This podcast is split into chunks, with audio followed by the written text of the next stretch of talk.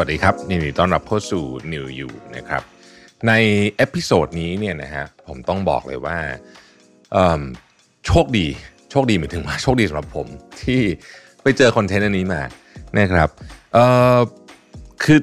มันไม่มีอะไรวันก่อนก็นั่งดู YouTube อะไรไปเรื่อยนะฮะเสร็จแล้วก็ไปเจอ TED Talk ที่เขามาลงใน YouTube นะครับเป็นของคุณหมอชื่อ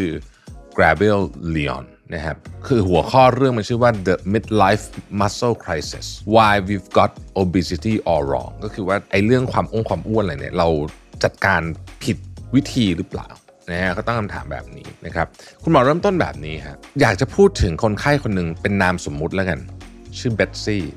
นะฮะเบตซี่เนี่ยอออายุประมาณ 50 นิดๆแล้วก็เบตซี่เนี่ยมี ปัญหากับน้ำหนักส่วนเกินประมาณ 20 ปอนด์ก็ประมาณ 7-8 กิโลอะไรเงี้ยมาตลอดชีวิต เขาก็พยายามจะศึกษาเรื่องนี้เนี่ยแต่สิ่งที่คุณหมอตกใจมาก ตอนทำ brain scan ของเบตซี่นะครับสิ่งที่คุณหมอตกใจมากคือว่าสมองของเบตซี่เนี่ยเป็นเหมือนกับสมองของคนที่เริ่มต้นจะเป็นอัลไซเมอร์คำถามก็คือว่าเบตซี่ไม่เคยพยายามลดน้ำหนักเลยคุณหมอบอกโอ้ไม่เลย คือเบสซี่เนี่ยพยายามลดน้ำหนักสุดๆนะฮะลด fat นะฮะลดแคลอรี่นะครับแล้วก็ไปดามทำ diet อะไรมามากมายก่ายกองเลยเนี่ยแต่ว่าทุกครั้งก็จะกลับมาโยโย่แบบนี้แล้วไอ้20ปอนด์เนี่ย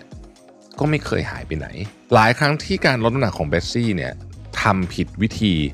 นะน้ำหนักลดจริงนะครับแต่ไปลดเมตาบอลิซึมด้วยนะฮะไปลดกล้ามเนื้อสำคัญมากนะครับและส่งผลกระทบต่อสมอง สิ่งที่คุณหมอพยายามจะพูดใน TED อันนี้คือบอกว่าเราต้องโฟกัสกับสิ่งที่เรียกว่า muscle centric เราต้องมาโฟกัสกับกล้ามเนื้อฮะกล้ามเนื้อเนี่ยเป็นจุดสำคัญที่สุดอันหนึ่งถ้าเราจัดการเรื่องนี้ได้ สุขภาพของคนคนนั้นจะดีขึ้นแบบทุกด้านจริง ๆ แล้วเขาบอกว่าคุณหมอบอกว่ามันแทบจะไม่มีอะไรที่เราสามารถพูดในเชิงการแพทย์ได้เลยว่าทำอันเนี้ยให้ดีแล้วที่เหลือจะดีหมด แต่สำหรับกล้ามเนื้อเนี่ยเราสามารถพูดแบบนั้นได้ นี่คือ according to คุณหมอลีออนนะฮะ คุณหมอบอกว่า 73%ของคนที่น้ำหนักเกินในผู้ใหญ่เนี่ยนะครับ จะโฟกัสไปที่เรื่อง body fat ก่อน แต่จริงๆแล้วเนี่ยความอ้วนเนี่ยมันคือ disease ของ muscle ดังนั้นเนี่ยคุณหมอเขาบอกว่าเออจริง ๆ แล้วเนี่ยนะกล้ามเนื้อเนี่ยมันส่งผลกระทบต่อคุณภาพชีวิต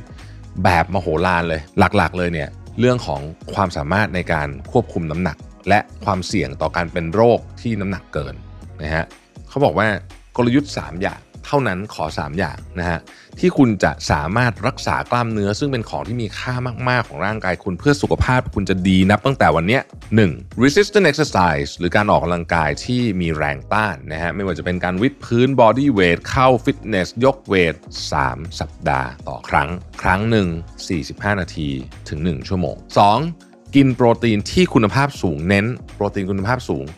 ให้ถึง อย่างน้อยที่สุดเนี่ยสมมติว่าคุณคิดอะไรไม่ออกเลยเนี่ยนะฮะ1.2 ของน้ำหนักตัวอ่าอีกอันหนึ่งอีกอันหนึ่งนะฮะมื้อที่แรกและมื้อสุดท้ายของวันนะครับขอให้เน้นโปรตีน ถ้าคุณทำแบบนี้ได้ คุณหมอบอกว่าคุณหมอรักษาคนไข้มาไม่รู้กี่ร้อยกี่พันคนแล้วเนี่ยคนที่ทำตาม strategy นี้ได้เนี่ยต้องใช้คำว่าเปลี่ยนชีวิต นี่คือคุณหมอคนที่หนึ่งที่ผมเจอใน TED Talk นะครับและแน่นอน YouTube algorithm อผมฟังจบใช่ไหมเขาก็จะต้องแนะนำอีกคนหนึ่งมาให้นะฮะซึ่งก็เป็นคุณหมออีกคนหนึ่งเหมือนกันเป็นคุณหมอเหมือนกันนะครับ แล้วก็พูดถึงเรื่องเกี่ยวกับต่อเนื่องกับเมื่อกี้เลย คือเรื่องเกี่ยวกับน้ำตาล คุณหมอคนที่2เนี่ยนะฮะคุณหมอโจดี้นะฮะคนนี้ก็เป็นคุณหมอที่ดูแลคล้ายๆ คนเมื่อกี้ เท็ดตอนนี้มันชื่อว่า sugar is not a treat ตัวคุณหมอเองเป็นเบาหวาน type 1เบาหวาน type 1 มาจากกรรมพันธุ์นะฮะซึ่งถือว่าดุเดือดมากเพราะเบาหวานคนเป็นเบาหวาน type 1เนี่ยต้องฉีดอินซูลินตั้งแต่เด็กๆ เริ่มต้นอย่างนี้ก่อน ตับอ่อนของคุณมันจะมี beta cell อยู่ beta cell มีหน้าที่สร้างอินซูลินออกมานะครับซึ่งทำให้ระดับน้ำตาลในเลือดของคุณเนี่ยนะฮะมันอยู่ในระดับที่ไม่อันตรายพอคุณกินน้ำตาลเข้าไปนะฮะโอเค เราก็คุยกันเรื่องนี้เยอะแล้วโอเค อินซูลินก็ออกมาไม่งั้นคุณจะตายนะฮะแต่พออินซูลินมันทำงานเยอะเยอะเยอะเยอะเยอะเยอะเข้าเนี่ยนะฮะมันก็เหนื่อยอะเหมือนเหมือนของทุกอย่างบนโลกใบนี้นะฮะมันก็เลยทำให้คุณรู้สึกไออินซูลินมันก็เริ่มทำหน้าที่ของมันได้ไม่ดีนะครับในที่สุดคุณก็จะเข้าสู่ stage เรียกว่า pre diabetes หรือว่าการอาการก่อนจะเป็นเบาหวาน แล้วก็กลายเป็น type 2 diabetes ได้นะครับ beta cell มันก็จะอ่อนแรงลงไปนะฮะ แล้วหลังจากนั้นเนี่ยคุณก็จะต้องใช้อินซูลินฉีด เพื่อให้คุณสามารถมีชีวิตอยู่ต่อไปได้นะครับ ทีนี้คำถามก็คือว่าไอ beta cell burnout ก็คือ beta cell มันแบบหมดแรงเนี่ยนะมันแก้ไขได้ไหมคำตอบคือได้ฮะคุณต้องเปลี่ยนไลฟ์สไตล์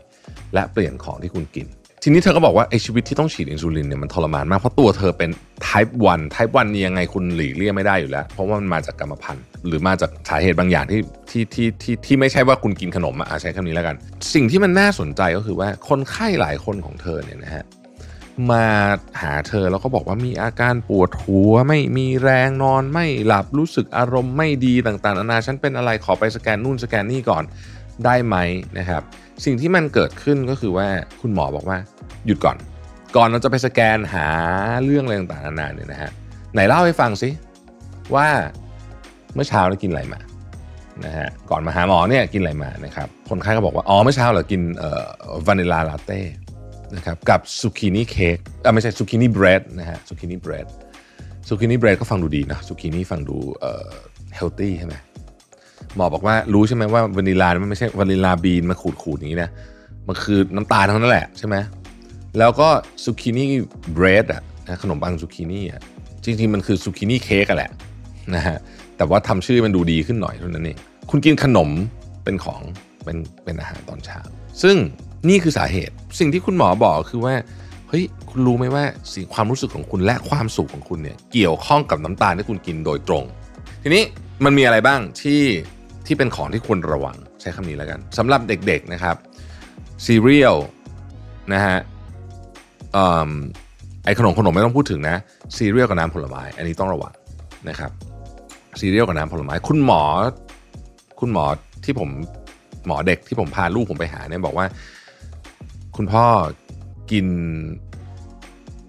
ลูกเนี่ยให้กินขนมสัปดาห์ละหนึ่งครั้ง ไม่ใช่วันละครั้งนะครับ สัปดาห์ละหนึ่งครั้ง ซึ่งเอาบอกตรงก็ยากเหมือนกันแต่ว่าเราก็ค่อยๆ ลดลง ค่อยๆ ลดแล้วหาของที่ที่มันเฮลตี้กว่ามาให้เพื่อโชคดีลูกผมกินง่าย ก็เลยพอไหวนะฮะแต่ว่าผู้ใหญ่เองอะผู้ใหญ่บอกว่าโอ๊ยผมไม่กินขนมนะฮะไม่ใช่ไม่ไม่ใช่ว่าจะรอดนะครับ ข้าวขาวเป็น highly refined ครับคาร์โบไฮเดรตขนมปัง แป้งพิซซ่า เบียร์ แอลกอฮอล์ทุกประเภทนะฮะพวกเนี้ยคือในที่สุดแล้วมันกลับมาเป็นน้ำตาล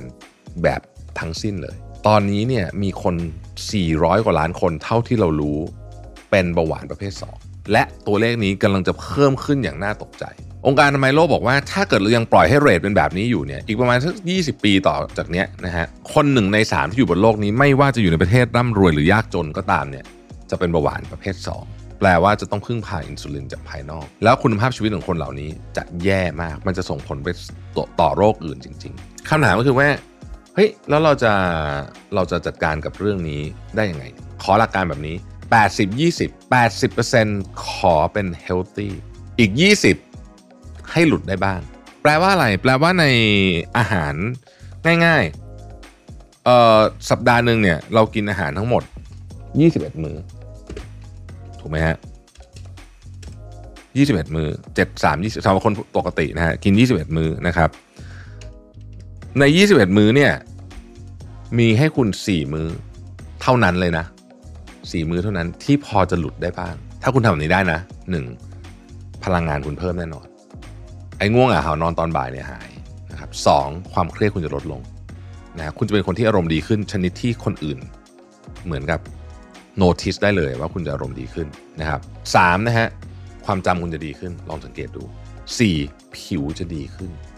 อ่าผิวจะดีขึ้นด้วย 5. คุณจะนอนหลับดีดีขึ้นนะครับ 6. คือคุณจะมีความสุขมากขึ้น แบบไม่ต้องทำอะไรเลย คุณหมอสรุปอย่างนี้บอกว่าเอาล่ะหมออยากจะฝาก 3 ข้อคิดเหมือนคุณหมอคนเมื่อกี้ครับหนึ่งนะฮะพูดเหมือนพูดเหมือนหมอคนเมื่อกี้เป๊ะเลย เริ่มต้นอาหารมื้อแรก ด้วยโปรตีนเยอะๆ 2. ถ้าคุณเริ่มรู้สึกหิวระหว่างวัน โดยเฉพาะคนที่แบบหิวๆตอนบ่ายแบบนี้ก่อนจะไปหยิบอะไรมากินทั้งหมดทั้งมวลเนี่ยนะฮะ ช่วยลองกินน้ำแก้วใหญ่ๆ สักหนึ่งแก้วบางทีจริงๆอะร่างกายอะมันไม่ได้หิวครับสามคือขอให้ใช้ low carb replacement สำหรับสิ่งที่คุณอยากกิน เช่น พวกเนี้ยมันช่วยทดแทนได้นะครับ แล้วคุณจะเริ่มมี creativity ในการหาอาหารพวกนี้มากินมากขึ้นอันนี้ผมพูดเลยว่า คุณจะเริ่มคุณจะเริ่มมองหาพวกนี้มากขึ้น และผมถามให้อีกนิดหนึ่งว่าสำหรับคนที่ไม่ได้มีปัญหาเรื่อง คอเลสเตอรอลหรืออะไรมากมายเนี่ยนะฮะความรู้ชุดเดิมที่เราเคยบอกว่ากินไข่ได้แค่วันละฟองห้ามกินเกินเนี่ยความรู้ชุดนี้เอาไปแล้วนะแล้วก็น้ำตรงน้ำตาลที่มาจากเครื่องดื่มอันตรายที่สุดเพราะเครื่องดื่มมัน consume เร็วนะครับและแม้แต่กระทั่งเครื่องดื่มที่ศูนย์แคลอรี่แต่ใช้ สารแทนความหวาน พวกนี้หลายตัวกระตุ้นอินซูลินอาใช้คำนี้แล้วกันนะมันจะมีบางตัวที่ไม่กระตุ้นอินซูลินเช่นสเตเวียอะไรเงี้ยแต่ส่วนใหญ่ที่ผมไปพลิกๆดูนะไอ้ศูนย์เปอร์เซ็นต์ทั้งหลายเนี่ยที่เราขายๆกันอยู่เนี่ยไม่ใช่สเตเวียเป็นพวกตระกูลที่กระตุ้นอินซูลินนะเออนะฮะเพราะฉะนั้นก็ต้องระมัดระวังพวกนี้อยู่อย่างสม่ำเสมอด้วยนะครับ สุขภาพเรา ไม่มีใครมาดูแลแทนได้พูดจริงนะฮะเราไปหาหมอตอนเราไม่สบายนั่นคือปลายเหตุ แต่ถ้าเราไม่อยากจะไปหาหมอบ่อย แล้วเราอยากจะมีชีวิตที่แข็งแรงมีสุขภาพที่ดี เพื่อที่คุณจะได้ไปทำเรื่องสำคัญสคัญๆในชีวิต ได้ใช้เวลาที่ดีกับคนรักกับครอบครัวทำเป้าหมายงานของคุณให้สำเร็จ พาสิ่งที่คุณอยากทำคุณมีบริษัท คุณอยากจะพามันไปโตใหญ่ ๆ มากๆ ทั้งหมดทั้งมวลนี้จุดเริ่มต้นของมันอะคุณต้องมีสุขภาพและสภาพจิตใจที่แข็งแรงก่อน สุขภาพแข็งแรงเรื่องกินเรารู้อยู่แล้ว แต่ว่าหลังๆเนี่ยรีเสิร์ชก็ออกมาสนับสนุนมากมายว่าจริง ๆ สภาพจิตใจของเราความเครียดของเรา ความวิตกกังวลของเราการนอนไม่หลับของเราเกี่ยวข้องกับสิ่งที่เราใส่เข้าปากในฐานะ ที่เราเรียกว่ามันว่าอาหารด้วยเช่นกันนะครับอยากให้ทุกคนมีสุขภาพดีไปด้วยกันนะครับแล้วก็หวังว่าคลิปนี้จะช่วยให้ท่านลุกขึ้นมาทำอะไรสักอย่างหนึ่งได้นะครับ ขอบคุณที่ติดตาม New You นะฮะแล้วเราพบกันใหม่ในสัปดาห์หน้าสวัสดีครับ